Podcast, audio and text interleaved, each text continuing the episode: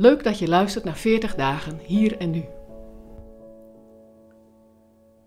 Vandaag is het de 40ste dag van de 40 dagen tijd. Stille zaterdag.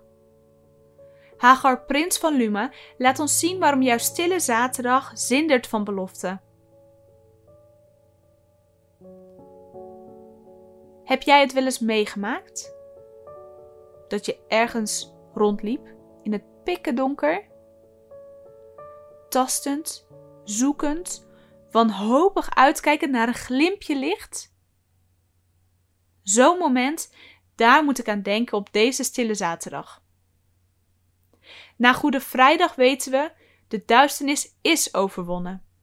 Maar we zien het nog niet. Het licht is nog niet zichtbaar. Jezus ligt nog steeds in zijn graf en zijn opstanding is nog niet bekend. Het is een soort tussenfase. Ook ons leven hier en nu kan voelen als zo'n tussenfase. Ja, we weten dat Jezus de duisternis overwon, maar soms voelt het in ons eigen leven helemaal niet zo. Herken je dat? Dat je verlangt naar licht, naar verlichting, omdat het leven donker voelt of is? Juist als je dat misschien zo ervaart, wil ik je de troost toewensen die Stille Zaterdag ons biedt. Hoe onzeker je leven misschien soms voelt, we hoeven niet in die onzekerheid te leven of het ooit goed komt. Want juist wat er na deze stille zaterdag gebeurt, leert ons: het komt goed. Om met de woorden van Psalm 116, vers 5 tot 7 te spreken: De Heer is genadig en rechtvaardig. Onze God is een God van ontferming. De Heer beschermt de eenvoudige. Machteloos was ik en Hij heeft mij bevrijd. Kom weer tot rust, mijn ziel. De Heer is je te hulp gekomen. Dat is het glimpje licht, de hoop, waar je je aan mag vasthouden als je tastend, zoekend door het leven gaat. Stille zaterdag zindert van belofte.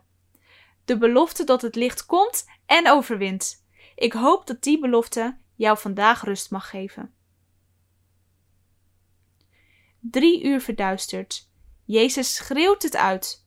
Maar als je goed luistert, klinkt het licht het luidst, terwijl de duisternis fluistert. Jezus is het licht voor de wereld. En ook daarin mogen wij Hem volgen. Dat is onze bestemming in deze tussenfase. We mogen getuigen van het licht dat overwon en straks terugkomt. Ik kijk rijkhalsend uit naar dat moment dat zo mooi staat beschreven in Openbaringen 21, vers 3 en 4.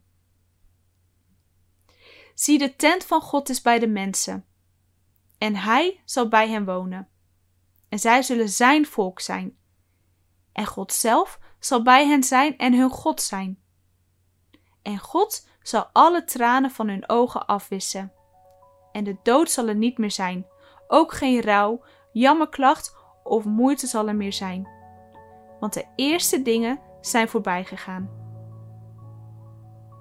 Wat een dag zal dat zijn! Lied 818 van Opwekking bezingt dat ook zo mooi. Luister het eens vandaag. Ik kijk uit naar die dag. Jij ook?